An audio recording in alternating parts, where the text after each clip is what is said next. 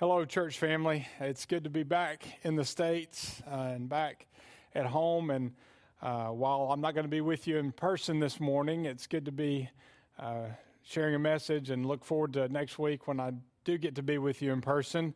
Uh, we've still got uh, a couple of folks in our house quarantining, and so I just uh, figured it would be better to be on the safe side and and do a, a pre-recorded message and and stay out one more week. Um, but we are excited about getting back and worshiping with you, our church family.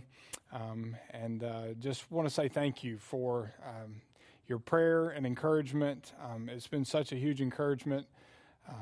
All the text messages and the emails um, for myself, for the team, the entire Ecuador team, the four of us who stayed in Ecuador quarantined. Uh, I just can't tell you how much we were encouraged by so many of you who reached out to us and shared text messages and and uh, those of you who, who we knew were praying church wide beyond the church. At one point, someone shared with me that there were folks around the world praying for us in different countries, and we, we could feel it. And uh, it, was, it was an encouragement to us, and I know God used that to, to strengthen us um, and to, to get us through. And um, just all the, the, the gestures of support and encouragement, the food that you uh, provided for my family, and, and the ways you reached out to the other families, the family members of the other folks that were there with us.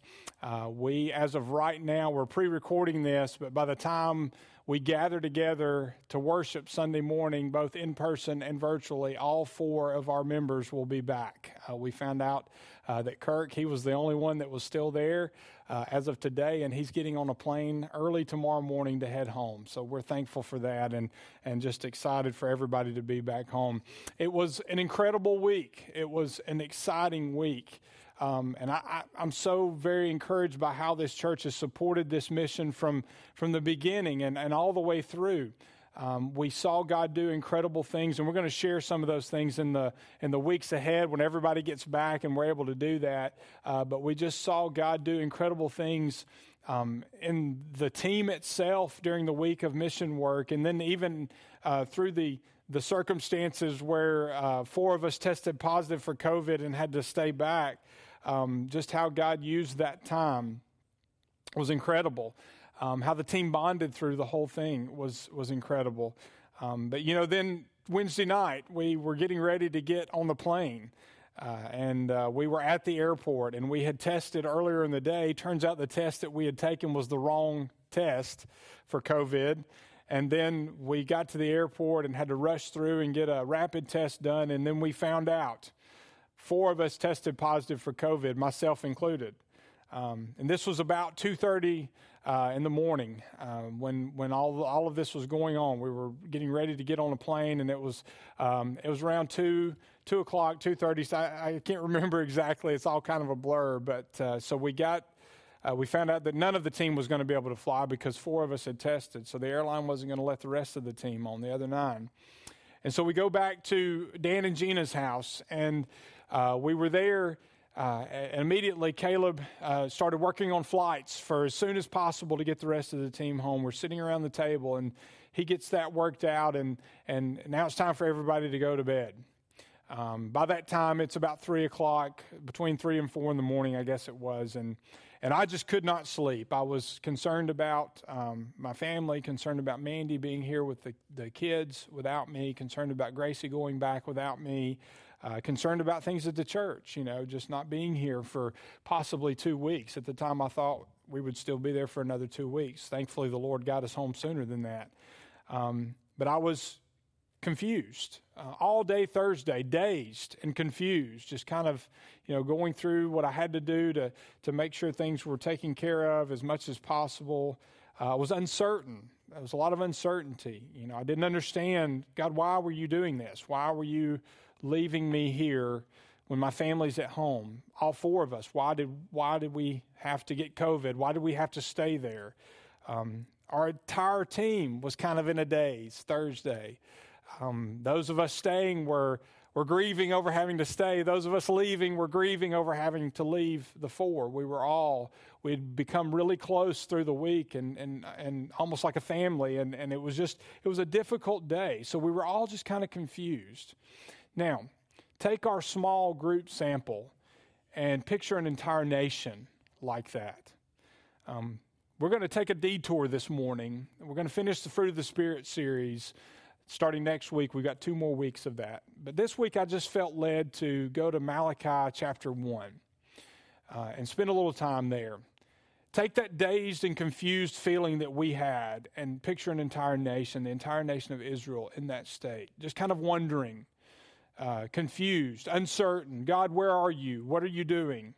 Uh, strange things were happening in the nation of Israel at that time, in Jerusalem, in Malachi's day. Times were confusing, and people did not understand why things were the way they were and why God was doing what he was doing at all. They just did they didn't understand that entire nation was kind of like the rest of us in Ecuador last week, that Thursday, where we were all just kind of getting through the day, trying to figure out what's the next step, trying to figure out, Lord, why are you doing this? Why, after such a great week, are you causing this to happen or allowing this to happen? God doesn't cause sickness, He doesn't cause evil. We live in a broken world, but why are you allowing this to happen? Um, that's how the nation of Israel felt confused, uncertain. Um, they had been out of captivity for about 100 years, I guess, uh, right around approximately 100 years. Um, and, and they were, uh, the temple had been rebuilt at this time. And if you remember the, the book of Nehemiah, Nehemiah had come back and led them to, to, to rebuild the walls. And, and, then he goes back to, uh, to his position as, as cupbearer to the king. Um, he, he was only there to lead the nation of Israel to rebuild the wall, and then he goes back like he said he was going to do. But then he, after he gets back, he realizes that something was going wrong in the nation of Israel. Things were not as they were supposed to be. Um, God had made a covenant with the nation of Israel. He had kept his promise with the nation of Israel, but the people not so much. So Nehemiah goes back to his position. He finds out things are, are not well, so he comes back once again to the nation of Israel. When he returns, he finds that the crops are bad, the economy was faltering, there was intermarriage between uh, the Jews and pagans. Um, they were unequally yoked. Um, all of these things, defilement of the priesthood, the poor were being oppressed, all of these things were happening. And Nehemiah realizes this. He comes back and he finds all of these things going on. Uh, it was a low point spiritual, spiritually for Judah. They needed to hear God's word again. They needed to be revitalized. They needed direction. They were confused. They didn't know what was going on. We don't have a lot of history on Malachi. Not a lot that we do know, but it's believed he was called at this point to expose all of these sins that I'm just mentioning of the people. And we believe that it's right about this time that Nehemiah had come back and he, he, he uh, had found all of this. Uh, he had heard about all of this. He had found all of this. We believe that this is when Malachi enters the picture uh, with a message from God to expose all of these things that are going on and to call the people of God back to Him, back to repentance. And what we see in this book is a call from God on the people of Israel to develop the spiritual habits necessary to get back in right fellowship with God. The temple's rebuilt, the walls are rebuilt, but their hearts are not where they should be. The people are not where they should be. They needed to develop habits, they needed to develop a passion spiritually, both inward and outward, for God and for service for Him, a commitment to God. God had kept His covenant. The people needed to do their part and keep their promises to God, their covenant with God. The Messiah was going to come and they needed to be ready. I mean, that was God's promise to them that He would send the Messiah, and there would be a new covenant along with that. But the parts of the people were not ready for that.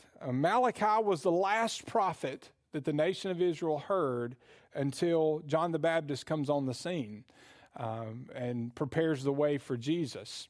So, Malachi, his messages against the sins of these Jews is very poignant and very applicable for us today uh, the message that he presents. Many of the things that were happening then in the nation of Israel um, are happening today. We can draw parallels. We can see similarities.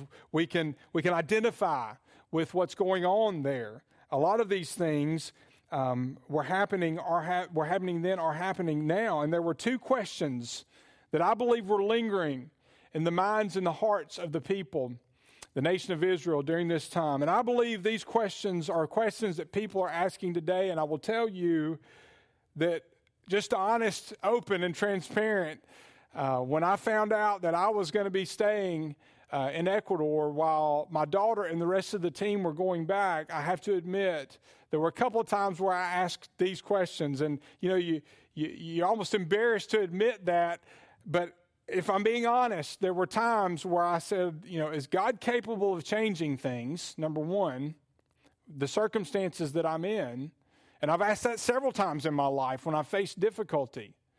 Um, and then number two, does He really care about me? Because I'll just be honest with you, in that moment, I know God loves me and I know He's got a plan for me, and I believe that. But there were times, and there have been times in my life, and I'm sure in your life too, where you've asked, okay, God, if you really cared about me, then why are you allowing this to happen? What is your purpose in this? And that's what the people were asking because of the circumstances, because of what was going on during this time. Uh, the people of God were asking, God, can you really change things? And number two, do you care about us? If you did, why are we in the situation that we're in? In short, what God was doing did not make sense to them. And there have been many times in my life, not just in the past week, but other times in my life, and I know you can identify where what God was doing really didn't make sense. Thankfully, He gave me some clarity through the week and, and, and he does. If you go through the history of the nation of Israel, in the book of Malachi, you see he makes sense. Does God really care? Because what he's doing right now doesn't make sense. But if we wait and we listen, he will speak to us in his time. And, uh, and Malachi offers some perspective in these first five verses of chapter one, some realities that we need to think about in times when God doesn't make sense. And that's what I want to talk about this morning. What, what do we do when God doesn't make sense? What do we need to understand? Well, there are a couple of things. When God doesn't make sense, it may just be, number one, because we're confused by his actions. Because God doesn't operate, he doesn't operate on our timetable, but also his ways are far above our ways. His mind is above our mind. We can't understand, comprehend the mind of God. We don't understand always what he's doing. And we may just be interpreting his actions wrong. He, what he's doing makes perfect sense to him because he has a perfect plan. It may just be confusing to us us because we're interpreting his actions improperly. Let's look at the first two verses of Malachi chapter 1. Verse 1 An oracle, the word of the Lord to Israel through Malachi. I have loved you, says the Lord, verse 2. But you ask, How have you loved us? Wasn't Esau Jacob's brother? This is the Lord's declaration. Even so, I love Jacob. I have loved you, says the Lord. Now, why is that there? Why put that there? You know, we live in kind of a cynical world. Uh, there are reasons why we are that way. Uh, we've all heard uh, of, of stories, things that people do that just make us, you know, uh, wonder, you know, what kind of world we live in now. I read a story, it was a couple of years ago, a news article about a, a man who sued it says his girlfriend, the, the, the, title of the news article, but they had just met online. These two people had gone out on a date. A guy and a girl had gone out on a date and uh, went to the movies. And evidently, the girl kept texting in the movie theater. Um, and to the point to where the guy was like, hey, do you need to go outside and, and make a phone call and respond to this? And, and uh, I guess she was annoyed. And so she goes outside to answer her text, to make a phone call, and never came back. She just left the guy there at the movie theater. And he was hurt and he was upset, as any of us would be, but he went a little further than most of us would have. He actually filed a lawsuit against this girl for $17.31 because of the cost of the tickets. And I guess maybe, maybe a few snacks. I don't know. You couldn't buy snacks uh, on top of a movie ticket for that. But he sued her for $17.31.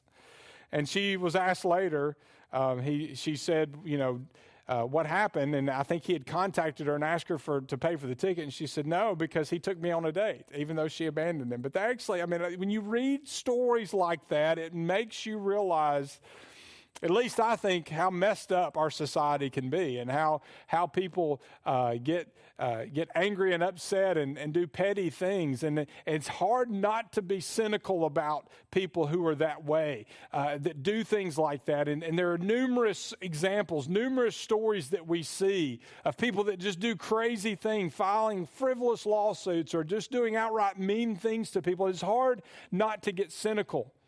Uh, about towards those people. It's one thing to be cynical, and it's not good to be cynical at all, but it's one thing to be cynical towards people. It's a whole other thing to be cynical toward God. And that's where the nation of Israel is right now. And that's they, they were suspicious of God. They didn't understand what he was doing. They didn't understand why he was doing what he was doing. They didn't they questioned, they doubted his love for them. But that's why in these first couple of verses, specifically in verse 2, God says, I have loved you. Because they were doubting that, and God knew they were doubting that. So through Malachi, he says, let's clear, let's clear something up very quickly. I have loved you. I've shown you my love time and time again. In the midst of a terrible economy, in the midst of oppression, interference by the Persian military, their faith gave way to unbelief and they were found they found themselves in this situation where they were doubting God, they had no enthusiasm for God. And here's the real issue. The real issue was that they were doubting God's love for them. They were doubting his care and his concern. And we can understand because of the oppression, because of the situation. Yeah, they were back, but things were not good in the nation of Israel, in Jerusalem. They were doubting God's love and they were saying, you know what? If God doesn't love us, then God, why should we love you? That's really the heart of what's going on here. Because of the confusion, because of the uncertainty, because of the oppression, because of everything that's going on, they're saying, you know what, God, we don't believe you love us, so why should we love you back? And so God says, let me clear this up. I have always loved you. By the way, their problem was a lack of, they had lost their first love, which, by the way, is one of the, the, the sins, one of the, the problems that Jesus identifies with the churches, uh, the seven churches in Revelation. Revelation chapter 2, verse 4 But I have this against you that you have left your first love. And whenever we leave our first love, whenever we begin uh, to, to show a lack of love, a lack of commitment, and, and allow other things to interfere with our love for Christ, we've gotten off track. Here's the thing, though for centuries, the Jews have quoted the Shema as their daily prayer. In Deuteronomy chapter 6, verses 4 and 5, listen, Israel, the Lord our God, the Lord is one. Love the Lord your God with all your heart, with all your soul, and with all your strength. But the people Malachi was preaching to doubted God's love for them. They, they doubted uh, that, that He even loved them at all. They questioned that. So, why should we love you? Why should they love Him back? That's the question they were asking. So, Malachi presents several evidence, evidences of God's love for Israel. The first of which is God's clear statement. Again, in verse 2 I have loved you, says the Lord. He's probably referring to what the Lord said through Moses in the book of Deuteronomy, particularly chapter 7, verses 6 through 11. Let's just, I'm just going to read through that with you. Verse 6, Deuteronomy chapter 7, verse 6 For you are a holy people belonging to the Lord your God. The Lord your God has chosen you to be his own possession out of all the peoples on the face of the earth. The Lord was devoted to you and chose you, not because you were more numerous than all the peoples, for you were the fewest of all the peoples. But because the Lord loved you and kept the oath he swore to your fathers, he brought you out with a strong hand and redeemed you from the place of slavery, from the power of Pharaoh, king of Egypt. Know that Yahweh your God is God, the faithful God, who keeps his gracious covenant for uh, uh, covenant loyalty for a thousand generations with those who love him and keep his commands. But he directly pays back, verse 10, and destroys those who hate him. There's a little bit of a warning there for God's people through Moses. He will not hesitate to, to directly pay back the one who hates him. So keep the command, the statutes, and the ordinances that I'm giving you to follow today. So when God gave the law at Mount Sinai, when he originally gave his law, the emphasis was on was obey my commands obey my law because i am a holy god which that should be enough right there right? I mean we know that god is holy he is just he's the god of the universe he's the creator the sustainer he is perfectly holy and, and righteous and, and that alone should motivate us motivate his people to obey. That was when it was originally given that was the emphasis of on the law. Well when when moses reviews the law for a new generation here's the emphasis. The emphasis is obey the Lord because he loves you and you love him. So think about that. We should obey God's law because he's holy. But we should also, the motivation for our obedience, even under the new covenant, should be God has loved me with an everlasting love. He, there's never been a time where He's not loved me. So, regardless of my circumstances, I should never waver in my love for Him and I should obey Him because I love him. That was certainly applicable to the people of Israel. I've loved you, says the Lord. He's reminding them, hey, I have loved you and I've shown my love, and so you should obey me because of that and because of the fact that you love me. God is holy and God is love. We should obey him for both of those reasons, not one or the other, but both. He's holy, he's righteous, he deserves our devotion but also because He's love. And He's shown us compassionate love time and time and time again. And we should never, ever doubt either of those truths. In the midst of confusion, in the midst of uncertainty, in the midst of finding out that four of us were staying in Ecuador. And, and by the way, really not knowing when we were going to get back, just knowing that we had to test negative before we came back, not understanding when that would happen regardless of what's going on, at some point during the day on Thursday, I came to the realization. Now, listen, I struggled through the week at different times, but at some point during the day on Thursday, I came to the realization, I was reminded of the fact that regardless of my circumstances, regardless of what's going on in my life, regardless of the confusion, I can know for certain that God loves me. I don't have to doubt his love for me. And if he's got me there, he's got me there for a reason. The nation of Israel doubted God's love, but they needed to understand God says, I have loved you. Don't doubt my love for you. If I've got you in this situation, I've got you there for a reason. There's something that I want to accomplish. God states also that his sovereign choice he states his sovereign choice in perpetuating his chosen people. Was not Esau Jacob's brother, he asks. And of, of course he was, but people uh, were still confused. They, were, they, they didn't know what was going on. And when God is silent or confusing, don't assume he's not interested. Remind, God, is, God is, Malachi is reminding them, God's reminding them through Malachi that the Lord declared, Even so, I love Jacob he, what is he talking about? He's referring back. He's saying, Listen, I have a plan for you. I have a plan for my people. He's referring to his plan for the nation of Israel, but they could not see it. And this leads to our next point.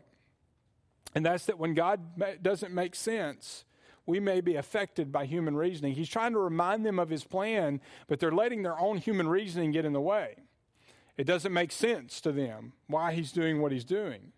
And the problem is, that human reasoning is flawed at best. Uh, even the, the most intelligent person is going to get it wrong a lot of the time. And doesn't matter how we try to think through things, how we try to reason through things, we are not able to think and look at things the way that God does because we don't see the big picture and our minds are not perfect. Let's look at verses 2 through 4. But you ask, How have you loved us? So he says, I loved you. And you know, they're going, Hey, He's reading their hearts, he's reading their minds. You ask, How have you, lo- how have you loved us? So he goes back to Jacob and Esau. Wasn't Esau Jacob's brother? This is the Lord's declaration. Even so, I love Jacob, but I hated Esau. I turned his mountains into a wasteland and gave his inheritance to the desert jackals. Though Edom says, We have been devastated, but we will rebuild the ruins, the Lord of hosts says, They may build, but I will demolish. They will be called a wicked country, and the people the Lord has cursed forever. So, what does all this mean? Well, if you look back in Genesis chapter 25, we see the history of Jacob, the Jacob and Esau story. You can look there, you can read, read over it again later, but let me just kind of give you a quick rundown. Jacob lied to get his birthright from his father Isaac. Jacob wanted the birthright uh, that belonged to Esau. Esau was unconcerned about God as a whole. It's kind of a perfect scenario. And he preferred outdoors, he preferred freedom to following God's plan for his life. So, what he ends up doing is he ends up selling his birthright to his brother, his younger brother, essentially for a bowl of chili because he was hungry. I mean, that's how short sighted he was. So, human impulse grabbed him. He took the immediate gratification of food and then he paid for it dearly. Look at Romans chapter 9, verses 11 through 13. For though her, Rebekah's sons, Jacob and Esau, Rebekah's sons, had not been born yet or done anything good or bad, so that God's purpose according to election might stand. This was all part of God's plan. Not from works, but from one who calls, she was told, The older will serve the younger. And we see that. And, and, and uh, Esau giving up his birthright, and Jacob uh, sort of tricking uh, his father out of his birthright. Not from works, but from the one who calls. She was told, The older will serve the younger. As it is written, I've loved Jacob, but I have hated Esau. Now, there's a lot of complexities in that story, a lot of parts of that story that, that, that are, are difficult and confusing, but, but we know that it was, it was from the beginning God's plan for Jacob to, be, to have the birthright, to be the leader. And these verses tell us that God chose Jacob as the one to perpetuate his chosen line. It should have been Esau, he was the older, but through these circumstances, God had chosen Jacob to perpetuate his chosen line. So as a result, Esau, Esau's filled with rage. He gets angry after the fact. He bears a grudge against his brother. His descendants, the Edomites, laughed as Jerusalem was later ransacked. Fast forward to the nation of Israel being taken captive by Nebuchadnezzar. That's why the reference to, to Edom here in Malachi chapter 1. They laugh, they, they are thrilled with the fact that Israel's taken captive. However, we see that they become obliterated by King Nebuchadnezzar and they became a wasteland. And that's what's being referred to in verse 3. Um, like other nations in that area, Edom suffered during this time. I mean, Nebuchadnezzar had, had just kind of run roughshod over everybody. Babylon was such a huge force, and Israel fell to Babylon. Uh, and we see that happen, but the Lord doesn't promise to restore the land of the Edomites like he does the nation of Israel. And that's what all of this is about. God's reminding them, hey, you are my chosen people. You are the ones that are blessed by my presence, and you are the ones that I'm going to restore. The, the, you know, the Edomites bragged. They could say all they wanted, hey, we're going to build back, we're going to be bigger than ever, and that's what they were saying. But what God is saying is, I'm not promising restoration for them. They can build whatever they want, and I can destroy it. I'm God. I'm not promising that they will be restored. You remember the plan that I've had for you, my people, from way back. I will restore you. I'm not promising the Edomites restoration, but I am res- promising my people restoration, that I will provide for them. He called Edom the wicked land in verse 4, but Israel he called the holy land in Zechariah 2:12. Keep in mind that the Edomites were a very evil people who deserved everything they got, okay? Before you start thinking why did God not take care of them? Why didn't he do show favor, show mercy on them? They were evil. They deserved the punishment they got. And listen, by the way, Israel deserved the punishment they got in being sent to exile to begin with. But God's punishment of them was the, for the purpose of correction. The, the, the Edomites were just evil. He was not trying to discipline them. They were not his people. But God punished Israel so that he could correct them and then restore them later. And so that even, even that punishment, that discipline was an example of God's love for them. To the Jews, the Babylonian invasion was punishment for the purpose of correction, but for Edom, it was God's judgment. And that was the difference. You are my people. I have loved you. I had a plan from you from the beginning and you've seen that plan unfold. And yes, you've suffered hard times, you've been punished, but my punishment is so that you can be corrected and be in a right relationship with me. Here's what's happening, all right? The Jews, human reason, their reasoning, human reasoning told them that God did not love them. What Malachi is doing here is reminding them that God does indeed love them and that they don't need to doubt that. Think of how God showed his love to the Jewish people. Now let's just think about this. First, he spared the Jews who were in exile in Babylon. He spared them. He could have wiped them all out because of their uh, initially when they were sent into exile. They could have been wiped out because of their disobedience, continued disobedience to God. He spared them. Then he moved King Cyrus eventually to allow them to return to Jerusalem. The issue, Cyrus issues a decree that allows them to return to Judah and then to rebuild the temple. So they, he blesses them with that. He provided leadership, the leadership of Joshua, the high priest, Zerubbabel, Nehemiah, and Ezra, as well as the prophetic ministry of Haggai, Zechariah, and now Malachi.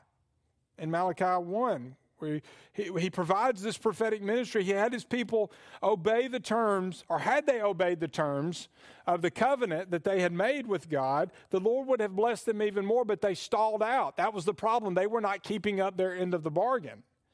They were a weak remnant, sure. They were nowhere near what the nation of Israel once was. They were a weak remnant, but the Lord was with them and He had promised to bless them, and that should have been enough for them. And He's reminding them, My love should be enough. My provision, my promise, my, my, my ability, my faithfulness should be enough. But they had to move, they had to get past their human reason because human reason told them this is impossible. We can't be what we should be. They, we can't trust in God's promises because it feels like He's absent. We don't even think He loves us. Human reasoning was getting, getting in the way. They had to believe in God's love for Him. Bottom line, they had to trust, regardless, despite their circumstances, they had to trust in God's love for them. They had a choice to make. Either they could trust God and turn back to Him, or they could continue in sin and suffer the consequences. They had to trust God despite what circumstances and human reasoning was telling them. You know, last week, and many times in my life, but last week when it, when it was all said and done, I had to trust that God had a plan and what was going on and what He was allowing to happen. Did not fit with my plan. I was already ready to get on back on the plane, see my wife.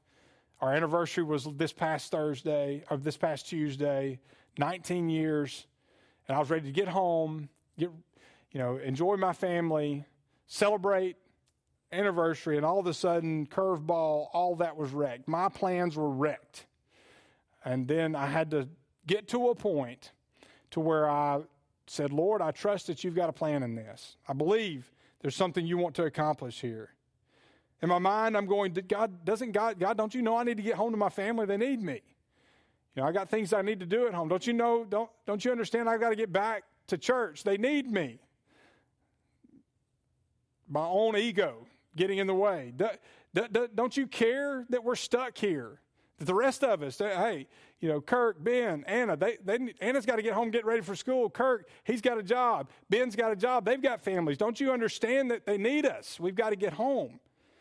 You know, you could get me home if you wanted to, Lord. You, you, you didn't have to allow this to happen. You could get me there. You could provide a way. Hey, you could, you could get me there instantly if you wanted to. I mean, you're God, right? You can do whatever you want.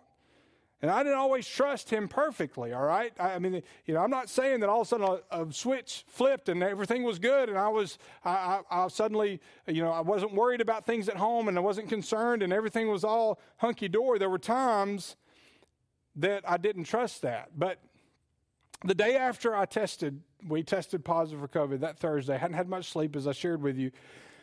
I called Mandy. We talked several times through the day, just trying to, you know, kind of make sense of this and figure it out. And and and I, started feeling bad a week ago this past Sunday. I just felt like a sinus infection was coming on. We were in the rainforest, and, and I found, we all found one spot in the rainforest where we had cell service. And so I texted Mandy a few times, and I called her that night after every, at the end of the day.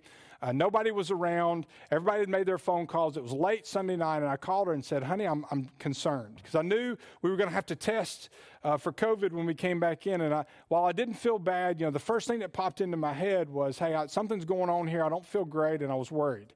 And I, and I said, honey, I, am I'm, I'm concerned about this test. And she just, you know, um, being, uh, the, knowing my heart, knowing my mind, trying to set me at ease, she just said, you know, there's probably nothing to worry about. You just need to continue doing the work you're doing and not, you can't do anything about it today. And she told me on Thursday, after we had all tested positive, that the next day, either that night or the next day, she, as she was praying, she just felt led to pray and this is so strange because she wanted me home and she knew I wanted to be home, but she felt led to pray, Lord, if he needs to sit there, for two weeks or however long, let him sit there. And she said, I didn't even, I couldn't even believe that I was praying that. It's kind of what she told me. But she said, the reason she said, she said, honey, there's something God wants to show you there that you're not going to see if you're back at church doing all the day to day stuff or if you're back with us doing all the family stuff. You need to be there by yourself, essentially, to hear whatever it is that God wants to show you. And we're talking and crying on the phone even as she says this. And I, am thinking, first, my first thought is, why did you pray that? You know, why were you, why, why did you say that? You know, like, it, like we, she jinxed us or something. But the more we talked and the more I thought about it, I mean, it just, I realized she was right. There, there was something that God want, wanted to show me in the midst of that. There was something that God wanted to, to teach me that, that I was not going to hear. And listen, there were, there, there were times where I struggled, but, and there's a lot that He showed me, but let me tell you a couple of things that I did learn in the midst of that. I learned dependence in a new way. I'd never been in a situation like that before, so I learned to depend on God and to trust Him. A feeling of helplessness that I've never felt before. So I learned dependence in a in a brand new way. I learned that God has a plan, even when I don't understand, in a new way.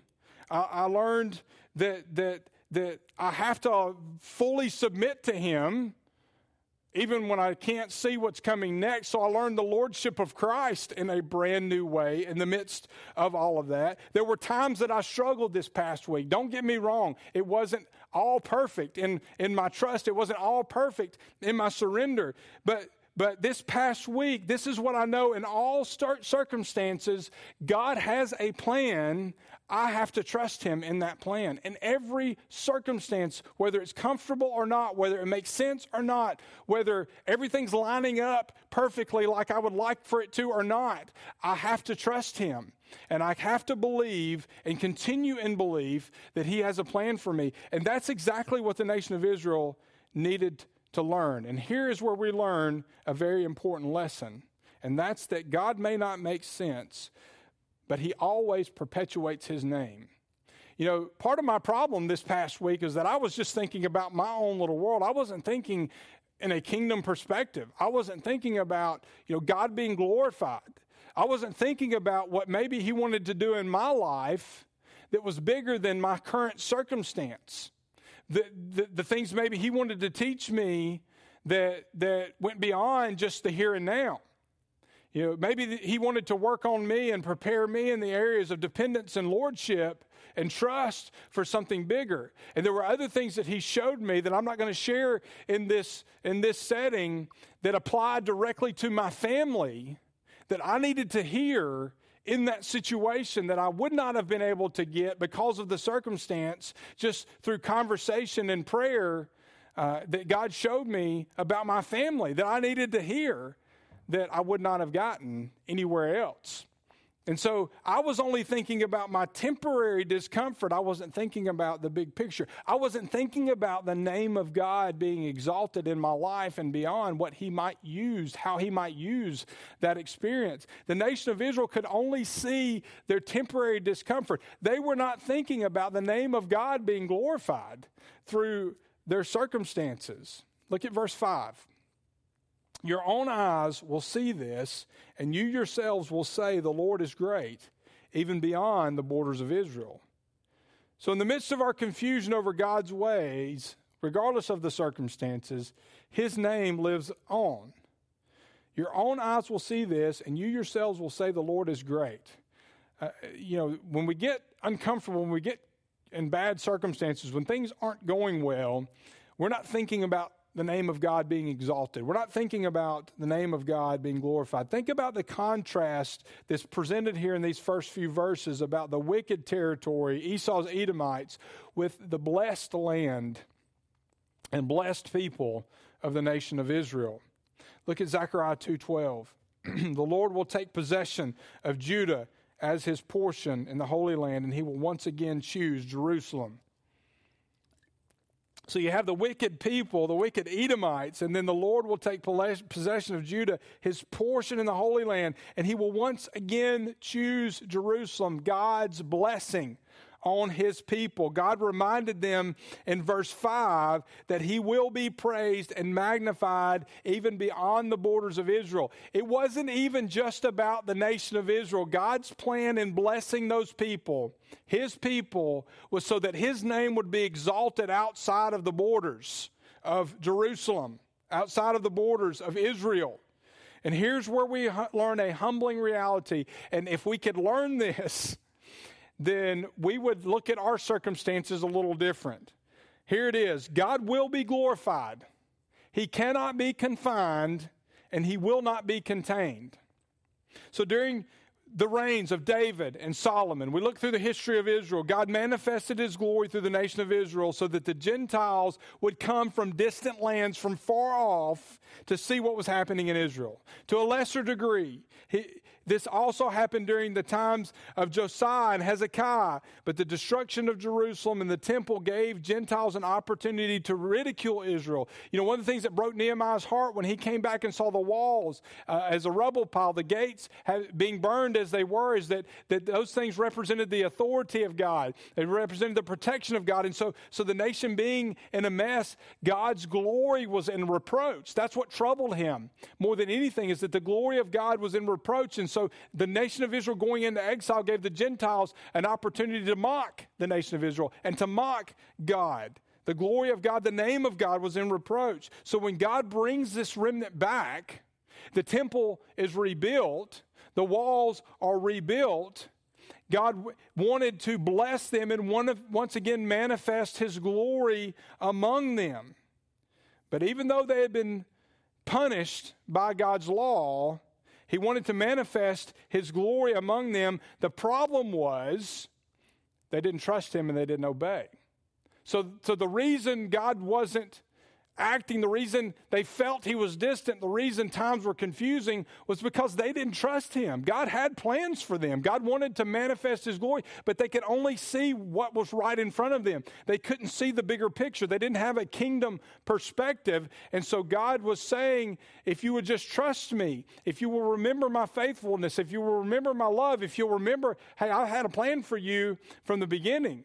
The covenant that I made with Abraham is still good. I've perpetuated my name throughout your history, and I've got plans to do that in the future. I want to restore you so that once again my name will be glorified outside the borders of Israel. God had a plan. They had been punished by God. They had been ruined by Babylon. Even though they had lost the respect of the Gentile nations around them, the Jews could have made a new beginning and been a witness to the Gentiles of the grace and the mercy of God. Instead, they fell into sins that Malachi addresses in this book. I encourage you to read through the rest of the book and see how it's addressed. They only gave, as a result, a weak witness to the glory of God. They missed their opportunity to glorify God. They let the trials and the difficulties that they were, in, they were facing engulfed them to the point to where they were distracted and they weren't fulfilling the plan that God had given them. They were on the verge of giving up in the midst of that. Now, I've got a picture I want to show you. Bearing that in mind, they were engulfed by trials. This was a waterfall that we saw as we went into, uh, we were going into the rainforest. And somewhere along the way, we stopped at this waterfall. Uh, and the reason we stopped at this waterfall was because our guide, a missionary from there who, who had grown up with the Kafanis, which was the tribe that we, uh, that we went to, the people that we were ministering to, uh, the work that we did in, in, uh, in, in, one of the villages there, he had grown up with them. His parents were missionaries, and he had been a missionary there. He and his family had been there his whole life. Um, and he wanted to take, give us the opportunity to walk uh, around, not all the way behind this waterfall. And listen, it was powerful. If you got close to it, all that mist, you got wet. Some of us, all of us got close to it and we got wet. Um, but some of us, some brave souls in our group, went with Ronnie behind this waterfall. Uh, to get a closer look at it. And here is, you can't really see, but there's a little small dot in the middle that if you look really close, you can see that that's a human being. That is your youth pastor, Brother Caleb, who got out there in the midst of, the, uh, of all of the mist, and he had this little rinky dink poncho on. And the poncho wasn't to keep him dry, the poncho was to keep the pelting mist from hurting you. And he got out there and he got kind of confused, and, and uh, the rest of the group went on ahead of him, and he got separated from the group, and there he is standing all by himself out there. Uh, so he didn't make it as far as the rest of the group. Sorry, Caleb, I got to tell everybody that you didn't go as far as the rest of the group. But those four guys total, uh, uh Jose, Ben, uh, Caleb, and Ronnie, ventured off into this waterfall. And uh, they got an adventure. They got to see this waterfall, but they all came back saying that being in the waterfall, they went in, that, that it engulfed them that the waterfall itself being back there that there was nowhere you could look. You really couldn't see. They, they've got some video. Uh, i think jose and ben both came back with some video that it was so overwhelming. The water was so intense that they could not see in front of them and at times they felt like they couldn't breathe.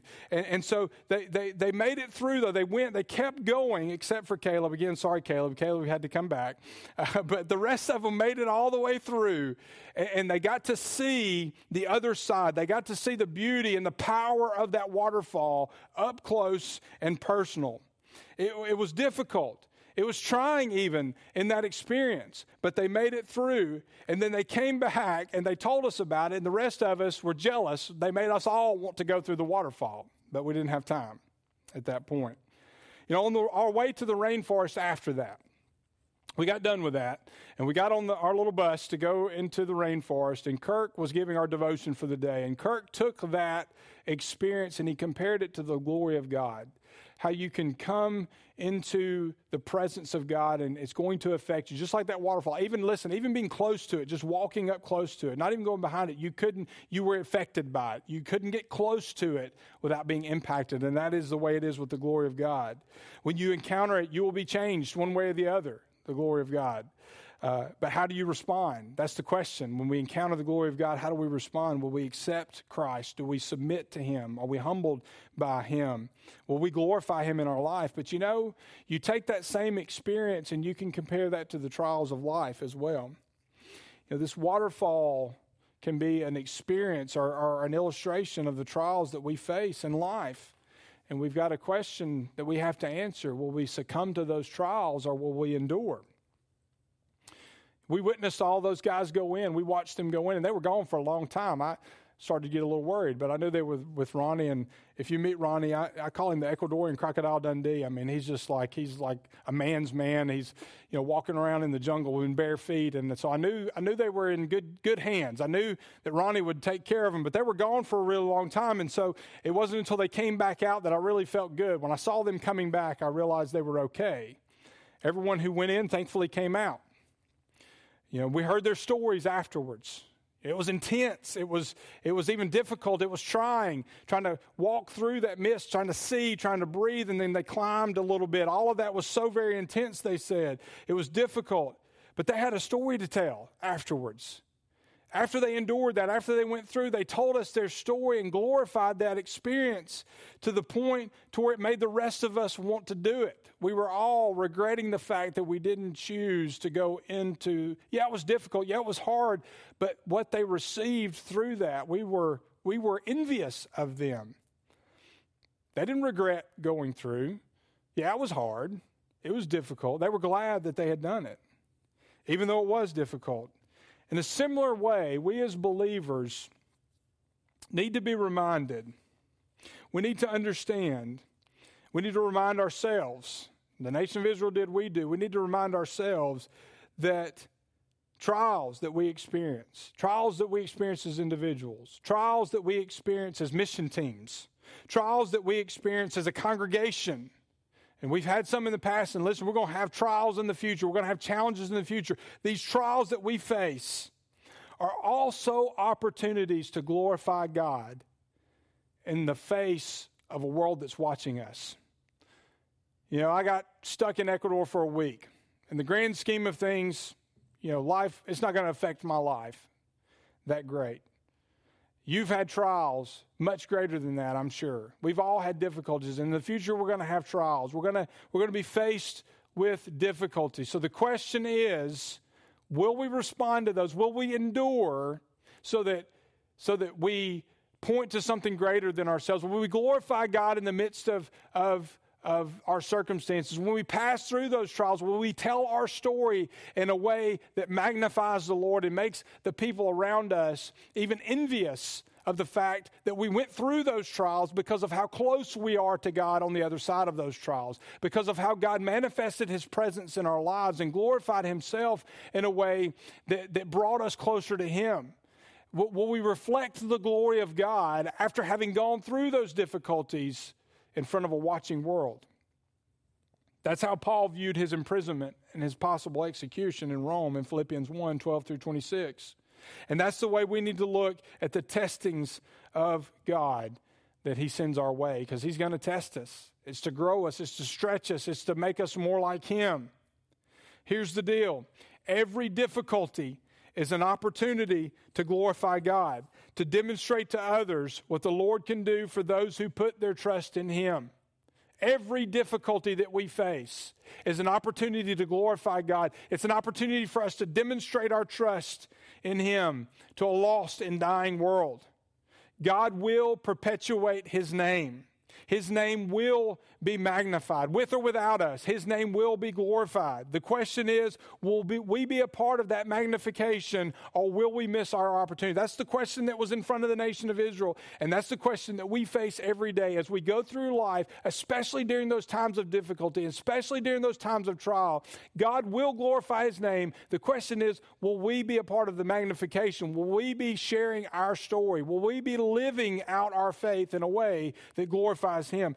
That was the Israelites' question, and that's the question for us today.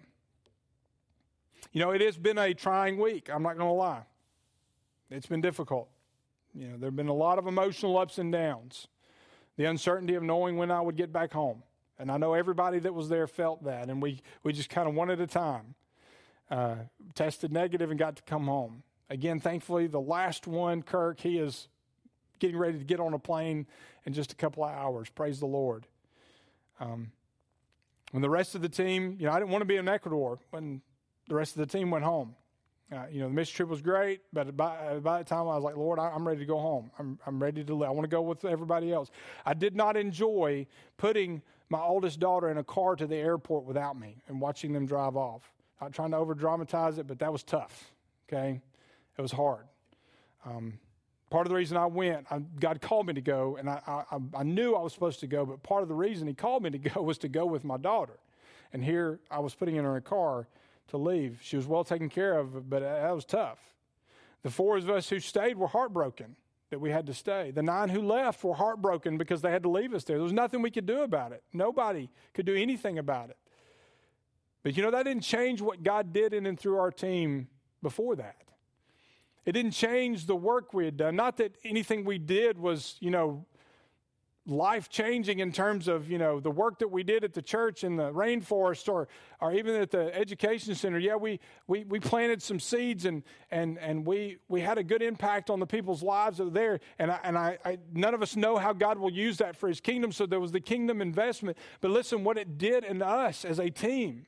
I've never been a part of a mission team that was as unified as that team that got along so well. We had a, we had a blast together, and God brought us together. Uh, in, in, in, a very unique and special way. So, that circumstance of us having to stay there didn't change any of that. The impact that we pray that we had for the kingdom and, and the impact that, that they had on us, our being in the midst of those people, seeing how they lived, seeing how they, they, uh, they used all of their resources in the rainforest, made us appreciate our lives a little bit better, made us maybe a little bit more conscious about, about being uh, neglecting or, or, or, taking for granted the things that we do have. Uh, the, the impact that those kids at the education center had on us and seeing uh, you know, God working through that ministry that Dan and Gina have there, that didn't change any of that. The things that God showed me this past week in the midst of quarantine uh, you know, the growth that I experienced. As much as my, I missed my family and wanted to come home, I wouldn't trade coming home early for what God showed me through that time of dependence and seeking Him. What God did in my heart and my life this past week. And what he did in, the, in that team just before I came here, that, that we were we're still sharing text and that text strand that we've got. And, and every time somebody would test negative and get to come home, uh, celebration, the jokes, the, the support, the prayer, the encouragement, what, what it's done in the life of our church, I've seen and felt our church come together in a way that, that wouldn't have happened other than this, unified in prayer and encouragement. I've seen what you've done for my family and how you've reached out and ministered to my family and the family members of those that were there with me. I've seen our church spring into action. I've seen what God has done, and I, I look forward to seeing what He will do through this on different levels in the future. And it's amazed me how one really, really minor event in the grand scheme of things, how God has used that in such a powerful way. And I can't wait to see what He will do in the future. Here's one thing that I know and I think I speak for all of us, church wide, but especially the team as a whole, all of us, the nine that came back, the four that stayed. Here's, here's one thing I know we will never be the same. We'll never be the same. And I, for one, praise God for that. I'm so thankful that I have been changed by this experience. I'm so thankful for what God showed me in the still quiet of my room with His Word open in front of me in my journal, praying and just recording what God was showing me. I'm thankful for that isolation and how God used that to remove me from the distractions of ministry, the distractions of life. Both my family, my ministry, I love dearly. And I'm glad I'm back. But I'm thankful what God showed me in the quiet place, in the still, small voice of the Holy Spirit speaking to my heart. And I wouldn't trade coming back early for what he showed me, for missing out on what he showed me in those times. I wouldn't trade coming back early for what I've seen him do in the life of this church and rallying around this team from the beginning of the mission trip through the difficult part. I wouldn't trade any of it. So, whatever you're going through, neither God's silence, if you feel like he's silent right now, his confusing actions, the circumstances that you face, none of that indicate, hear me, that does not indicate a loss of love for you. Remember, God says, I have loved you. There's never been a time where He hasn't loved you. And whatever's going on in life doesn't change that. God has a plan for you. In the end, He blesses His children, He blesses us with His love. And He does demand that we respect Him, and trust Him. It's hard sometimes, but we have to trust Him and we have to believe in Him. And through that faith, that opens the door of blessing in our lives. God says, I have loved you. Have you received that love? Have you trusted in Jesus Christ as your personal Lord and Savior? If your life is a mess, if your life is confusing, and you don't have a relationship with, with Christ, you don't have hope. But it's through that relationship with Jesus Christ, the salvation that He offers. He died on the cross for your sins so that you could be free from sin and free from the restraints of life. Because through accepting that gift of salvation, you have eternal life in Jesus Christ your Lord. So if you don't have that, then today I encourage you to just speak to the Lord, to just cry out to Him and ask Him to come into your life and forgive you of your sins. If you are a child of God in the midst of difficult circumstances, listen, I've admitted there were times throughout this week where I wasn't feeling all encouraged and all, you know, I wasn't living out my faith in my mind like I should have been. I was doubting God. I didn't understand His plan. I was angry, you know, at God a few times. I, I was homesick, all of those things. But I always came back and I settled into the reality that God's in control and I trust Him. So if you're if you're in that position right now where you're confused and you don't understand what's it going to take for you to get settled back into the presence of God? What's it going to take for you to, to, to resign yourself to His plan, to submit to His plan, and understand that He does have a good plan for you? Regardless of where you are, we're just going to spend a few moments in prayer. And then when we get done, the deacons are going to be down front and they're going to receive you if you want to make a decision, or if you just need somebody to pray with you, or if you just want to come and pray at the altar, whatever it is. I just want in this time of prayer for you just to allow the Holy Spirit to speak to you and to, to show you what it is that He wants you to do. Let's pray together. Father, we thank you for your word. We thank you for your promises. We thank you that you will be glorified regardless, and that you allow us to be a part of glorifying, magnifying your name. The question is will we trust you? Will we depend on you? And will we glorify your name? Will we be a part of that or will we resist that and miss out on the blessing? Even in the most difficult of circumstances, we can know you love us. We can know that you care for us. We don't have to live in fear. We don't have to doubt. Those times come, those times of uncertainty. We don't, we're not perfect, and you know that. You know our hearts, you know what we're thinking. But Lord, can we get to a place where we trust you regardless of what's going on? Can we get to a place where we move forward in faith amidst uncertainty? Can we get to a place where we don't doubt your love for us? We know that begins with a relationship. We got to have a relationship with you. And if there's somebody here or watching at home that doesn't know you as Lord and Savior, they need to accept you as Lord and Savior. I pray that you would bring them under conviction right now and that they would cry out to you, Lord, come into my life, forgive me of my sins, save me. And I know you'll be faithful to do that. Those that are having trouble trusting you because of whatever circumstance they're facing, whatever pain they're experiencing, fear, maybe over COVID or, or something else in their life. Lord, can you, can you just give them peace? And they, Lord, can they come to a point to where they trust you? That they just submit. We, we, we won't have all the answers. Life won't line up perfectly ever. And in the midst of difficulty, you may, you're, you're, you're probably not going to bring everything in order before we have to trust you. We've got to be willing to have faith despite our circumstances. Lord, I don't know how this experience has really, how, you're going to use it. I know how you have used it to this point. I, I don't know, you know, what you want to do in the life of our church. I still don't understand all the reasons why you allowed things to happen the way that you did, but I know that I've seen part of it and I know you have a purpose in it. And Lord, I pray that we, as your people, as your church, would be in a position to experience your purpose, that we wouldn't miss out on the blessing of having your name be glorified through this experience and every experience that we have, everything that we do as a church. Lord, I pray that you would just accomplish your purpose. I pray that you would do what you're going to do and that we would be a part of it and not be an obstacle to that happening. Lord, we thank you. However, we need to respond, Lord, I pray that we would respond. And I pray that we would do it in a way that glorifies your name, because it is in the name of Jesus that we pray. Amen. We move into a time of invitation. And as our worship team comes, I pray that you will respond however God leads you to respond. Thank you.